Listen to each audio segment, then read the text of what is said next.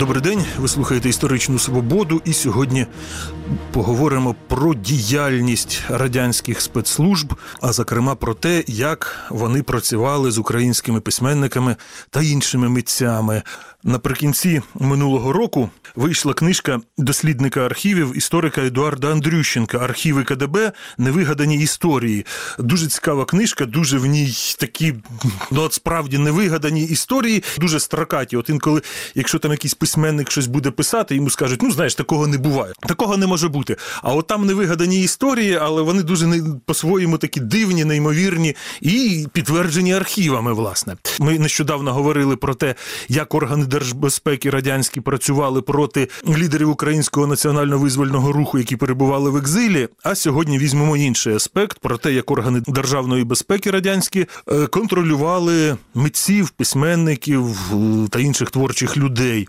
Говоримо про це з автором книжки Архіви КДБ Невигадані історії Едуардом Андрющенком. Едуарде, доброго дня. Добрий день. Ну, давайте почнемо з початку існування радянського союзу, 20-ті роки та відродження української культури відбувається. Як на це відродження української культури реагують чекісти? На початках е, у мене таке враження, що от принципи, основні роботи з мистецьким середовищем в чекістів були не до кінця сформовані, і все відбувалося так доволі хаотично. Ну, принаймні, коли гортаєш тоді це називалося справа формуляр на на, на якогось письменника, там перші документи 20-х років. Там все так дуже сумбурно, перемішано, якісь біографічні просто довідки е, про багатьох, е, наприклад, там десь виринуло якісь свідчення, що, наприклад, ця людина була, як тоді казали, в Петлюрівській армії в певний момент, е, але на даний момент цілком лояльна е, режиму, але от надходять свідчення від агентів, що якісь висловлювання антирадянські проскакують у розмовах, тобто підозрюють, що людина, так би мовити, не перекувалася. Мені здається, що більш от системно стали працювати з цим середовищем вже в 30-ті роки, е, коли відповідно в СРСР, от якщо про письменників казати, там спілка письменників і загальнорадянська, українська були створені. От вже е, остаточно, так би мовити, більш-менш розмежування відбулося там хто з нами, хто проти нас. От е, і в цьому середовищі теж. І відповідно. Щодо кожної постаті, такої більш-менш помітної, звісно, там на неї було заведено, як правило, справа формуляр, і відповідно намагалися максимально контролювати, що людина каже, що людина пише, що людина думає. До речі, як часто їх вербували? Придивлялись, звичайно, намагалися зрозуміти, наскільки це перспективно, і відповідно приймали рішення, чи варто цю людину вербувати, чи працювати в якийсь інший з нею спосіб, і по ходу справи намагалися зрозуміти, наскільки це корисний агент. Звичайно, окрема історія це от е, період великого терору, коли поширеним явищем було те, що до агентів застосовували те, що потім називалося провокаційними методами. Тобто, наприклад, є якийсь завербований митець, е, чекіст, який його куратор, він, скажімо, в нього там визрів, наприклад, план, що треба там виявити таку-то вигадану антирадянську організацію, і він відповідно. Разом з агентом вони це вигадують якусь насправді неіснуючу радянську організацію. Агент це нібито передає, значить, ну не покази, а відомості про це підписує. От, ну і далі це все на основі цього вже порушується там кримінальна справа. Ну, це, це на прикладі от конкретної історії Михайла Бойчука, Бойчукістів, е, тобто видатні митці, які, художники. Так, е, художники, яких е, відповідно арештували один за одним і, врешті-решт, розстріляли за нібито приналежність до антирадянської організації, як, якої насправді ніколи не існувало. Ну там всі всі епітети звичні для того часу, там фашистська, троцкістська, яка А Байчук, ніби ж даруйте, він був такий лояльний, розмальовував казарми для червоноармійців. Ну от вся ця умовна лояльність, вона дійсно там майже по кожному можна так сказати. Відверто ж опозиційних вже на той момент на другу половину 30-х не лишилося в країні. Так ну був змушений співпрацювати. Так, в якийсь момент, напевно, людина була дійсно ідейна, бо ми бачимо з його біографії, що там він добровільно переїхав до радянського союзу з Європи. Ну але зрозуміло, що в добу великого терору і такі люди, які е, насправді нічого серйозного, принаймні проти радянської влади, не, не замислювали, то вони теж опинилися під цим катком репресій. Але ну е, про що я казав? Е, Справа Бойчука, так Е, от там якраз була така історія, що е, був такий чекіст на прізвище Грушевський. Не родич Не- Михайла не Сергійовича. забудеш. Ні, не, ну наскільки я розумію, не родич. От, ну але він працював саме відповідно з інтелігенцією. Ну і як інші в роки великого терору фабрикував ці справи про різні неіснуючі антирадянські організації, які там планували, нібито там замахи на перших осіб республіки і всього СРСР, там заколот і так далі. Ну і от в нього були в цьому ж середовищі відповідно агенти, от які е, відповідно розповідали, зокрема, про те, що от Бойчук з учнями, от в них така антирадянська організація, їх е, арештовують, покази вибивають. е, Ну, звісно, дуже швидко все це відбувалося. В ті роки розстрілюють. От, а потім е, цей період, коли там Єжова арештували, так, і дуже багато самих е, працівників НКВД потрапили так само під репресії, зокрема, от як тоді казали, за порушення соціалістичної законності, тобто фальсифікація справ, яка дійсно мала місце, їх у цьому звинувачують, і дійсно ті справи вигадані, от тепер вони стають якби е, фабулою справ проти вже самих чекістів. Ну і зокрема, е, цьому Грушевському пригадали вигадану справу проти Бойчука, і, е, врешті-решт, ну, це, це, це увійшло до обвинувального висновку, розстріляли самого цього Грушевського і деяких агентів, які дійсно за вказівками чекістів е, давали такі неправдиві свідчення, їх так само арештовували, розстрілювали. Судячи з того, що ви кажете, агентури було багато в цьому середовищі. Звісно, від справи до справи ти дивишся, ну там ці е, псевдоніми агентів, запам'ятали який то псевдонім, а він потім в іншій справі, ще в іншій. Ну, Деяких митців е, за ними стежили за допомогою того, що вербували їхніх дружин. От, наприклад, у Володимира Сосюри агентом була дружина. Це відомо. А наскільки така практика була поширена? Точну кількість або якийсь відсоток, ну це важко сказати. Просто в чим особлива справа саме дружини Сюсюри, і чому ми власне знаємо, що вона була завербована, це тому, що вона, врешті-решт, е, почала розповідати своїм знайомим про те, що вона співпрацює з органами, її арештували за це. І А от, власне, як же вона ж підписка про нерозголошення? так, ну вона не, несерйозно до цього поставилася, і в листах до керівників там і спілки письменників, зокрема, про це згадують до Корнійчука. Про це йому зізналися, от, але благала нікому не розповідати. Ну він, звісно, розповів. І її за це арештували, посадили. Тобто, от саме завдяки цій кримінальній вже справі ми знаємо, що а, вона виконувала таку роль. Ну, інші були більш, напевно, обережні, кого завербували. Ну і, на жаль, от їхні справи не збереглися, але ну можна припустити, що е, доволі поширене і типове явище це було. Ну, знову ж таки, от е, без конкретних е, прізвищ імен е, є згадки про агентів під псевдонімами, що, от, мовляв, є в нас такий агент, наприклад, там домогосподарка, яка працює там в такого до письменника. Ми навіть не знаємо її імені, але от знаємо, що вона була в його оточенні і теж щось доповідала. А от в часи там Хрущова Брежнєва, що змінилося в роботі органів держбезпеки із митцями?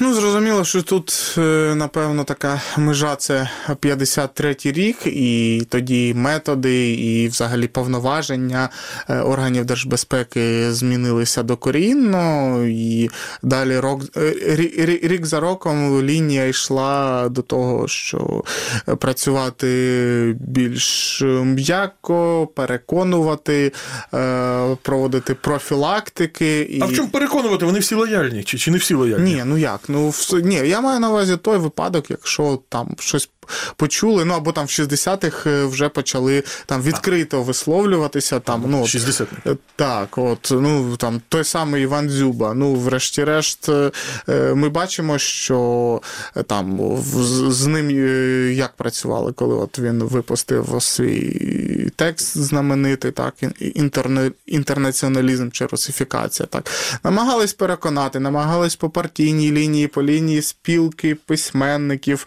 якось його засудити, змусити відмовитися від е, своєї позиції. От, тобто, ну загалом е, з митцями більш обережно працювали, ніж просто там, скажімо, зі студентами, які особливо з тими, хто засвітився десь. Якщо людина з е, світовим, тим більше ім'ям, то тут намагалися якось до останнього переконати, поговорити. Ну, той самий історія Параджанова, наприклад, з, з ним дуже довго з ним нічого не робила. а він дуже відверто, дуже відкрито висловлювався проти влади, проти режиму. Причому ну, такий в нього це був такий стиль, я не знаю. Троля, можна сказати, так? І е, це терпіли, можна сказати, його там Але він їх допік. багато років, так, і він їх допік, і причому так же ж все підлаштували, щоб саджали його не за політику, а за е, одностатеві стосунки, які були заборонені, так, щоб, мовляв, всьому світу, там навіть от тим е, і режисерам, і іноземним журналістам, які цікавилися цією справою, їм казали, та ні, ніякої політики, чистий кримінал. Так, от е, це, це є особливістю е, роботи з митцями в ті роки. Провідні українські поети Рильський, Сосюра, Тичина в пізніші роки, коли ніби вже такий щільний нагляд був знятий. Класики, вони все одно перебували під контролем чи ні? Так, звісно, перебували, і там якісь звіти про письменницькі поїздки, наприклад, от про Малишка, наприклад, дуже багато, коли він вже був заслужений абсолютно, ну але все одно На що звертали увагу? Багато говорили про русифікацію. От Малишко приїхав до Львова і каже, що, мовляв, ну це, мабуть. Кінець 50-х десь був, і він каже, що Львів все більше і більше русифікується, і там каже, що, мабуть, навіть так, такий самий, як Київ, Львів вже русифікований порівняно з тим, що було. Ну, він порівнює, наприклад, з тими часами, коли от тільки захопили Галичину, що тепер абсолютно російськомовне місто, і він на це нарікає, і це відповідно уважно все занотовувалось. А невідомо, чи йому за це по шапці дали, чи просто сказали, ви там, е, пане Малишко, чи товариш Малишко. Е, Менше про таке говоріть. Тобто відомо, яка реакція була на ці занотовані слова. Не Не пригадую. Ясно. Ви коли досліджували архіви КДБ, як КДБ працювало з громадянами? Що вас найбільше вразило? Одна з таких, скажімо, речей, що, як то кажуть, очікування реальність, так, от такі стереотипи про діяльність спецслужб, які потім не виправдовуються, це те, що раніше уявляв, що це така абсолютно всесильна спецслужба, яка все про всіх точно знала. От, ну, читаючи справи, співставляючи це з реальними фактами, щоразу розумієш, що багато було такого, що там, скажімо, якийсь агент е, від когось почув як- якісь плітки, от, переповів це куратору, і це все занотовувалося без, без перевірки, без, так би мовити, факт-чекінгу, і потім лишалося в документах, лягало на стіл начальству. Ну, от навіть про батька Оксани Забушко цікаво, що е, про нього є така коротенька довідка, яка в ЦК відправлялася. От, і я це свого часу їй показав. Ну, там я був не перший, хто їй це показував, але от вона зауважила, що там на коротенький абзац, кілька речень, там штук п'ять помилок про її батька, там навіть з біографії е, і спеціальність, за якою він навчався, рік народження, там от постійно якісь такі неточності, і ти просто розумієш, що якщо навіть в цьому є помилки, то і Може, це недбалість просто. то- Ну, не недбалість, але ну така недбалість, яка от навіть е, на такому високому рівні, адже це підписував там особисто е, голова республіканського КДБ. Ну розумієш, що напевно така ж недбалість мала місце і в інших речах, інших справах. Мабуть, чим нижче, тим більше це було. Ну, можна так е, екстраполювати, так би мовити, на, на інші справи. Тому, то, тому, власне, я з часом з'явилася така звичка все-таки не сприймати це як яку-то істину в останній інстанції. У мене навіть от одна з історій, яка увійшла до книги, е, історія каратиста київського тренера з карате, якого, власне, за це і посадили на початку 80-х, коли була ця хвиля боротьби зі східними бойовими мистецтвами. От ну тут мені пощастило, ми з ним зв'язалися, зустрілися.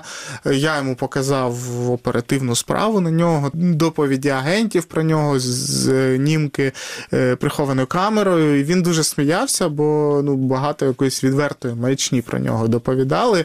От і все це сприймали за чисту монету. Навіть на, на одній фотографії якась невідома жінка, з якою він там вітається на вулиці, а це підписали, що ніби це його дружина. І він особливо над цим сміявся. Тому от е, це, це ще більше переконувало, що дуже обережно треба ставитись до, до таких документів і робити, робити постійно знижку на те, що щось із викладених фактів може виявитися неправдою. Але, до речі, чим була зумовлена ця боротьба з каратистами? Ну, тренуються собі люди і тренуються. По-перше, тому що це не просто було там спортивний рух, це така закрита спільнота. Ну, плюс східні єдиноборства. Чим карате гірше за бокс? Що ногами ще б'ють крім рук?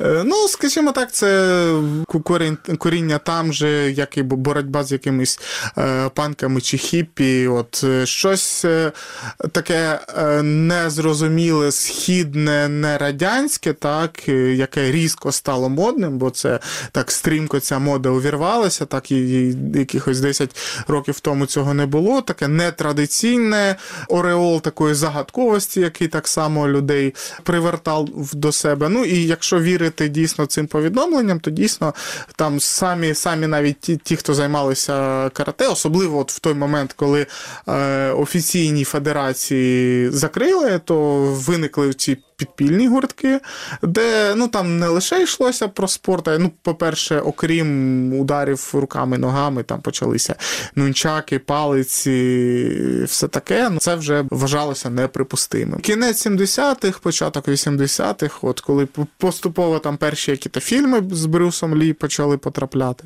Дивно, у цей час радянський бойовик, пірати 20-го століття, всі від нього були в захваті. Причому там карате займаються власне і радянські матроси, і ну і пірати, які на них напали, і матроси радянські б'ються. А займатися не можна. Де логіка? А це от якраз е, після того, це, це був короткий період, коли дозволили. От, а потім після цього, ну, напевно, побачивши, наскільки заволоділа ця мода молоддю, то швиденько прикрив. Бу- Будь-що, що так непідконтрольно е, починало бути популярним, цього боялися. Особливо, якщо це щось не радянське. Як спонукали людей до співпраці з органами держбезпеки? Їх змушували чи стимулювали до цього? судячи з документів, там в 60-ті, 80-ті роки, особливо якщо знову ж таки якась там людина з творчого середовища з такими цікавими зв'язками, то намагалися більш акуратно так діяти. Там спочатку, наприклад, е, міг е, чекіст зустрітися, поговорити, познайомитись навіть до кінця не, не розповідаючи, ким він є, натяки такі підкидаючи ось. Ну а потім, якщо розуміли, що людина там готова для того, щоб її вербувати, вже починалася розмова саме про це. Ну, як то кажуть, те, що називали е, патріотичними почуттями, тобто там. По- по- Починалася політінформація на тему того, що ви ж бачите зараз такий непростий період, і стільки в нашої країни ворогів там західних, які планують Ну, добре, вороги західні, а пропонують стукати на найближче оточення. Ну, з цього починали. Ви ж Як, роз- яке відношення до заходу мають оці от колега, на якого дати інформацію? Він же не з заходу приїхав. А колега він, наприклад, може потрапити якраз під вплив оцих от західних якихось кіл. Там він тим більше, там, якщо їздить у якісь відрядження за кордон або спілкується з іноземцями. Ну до кожного намагались дійсно е, підібрати свій який-то ключ. От ну, з якщо якісь іноземці, іноземні студенти з ними особливо акуратно намагались е, підійти до них. Дякую. Це була історична свобода із дослідником архівів, автором книжки Архіви КДБ Невигадані історії Едуарда Мандрющенко. Ми говорили про особливості роботи радянських спецслужб із мистецьким середовищем. Передачу провів Дмитро Шурхало. На все добре.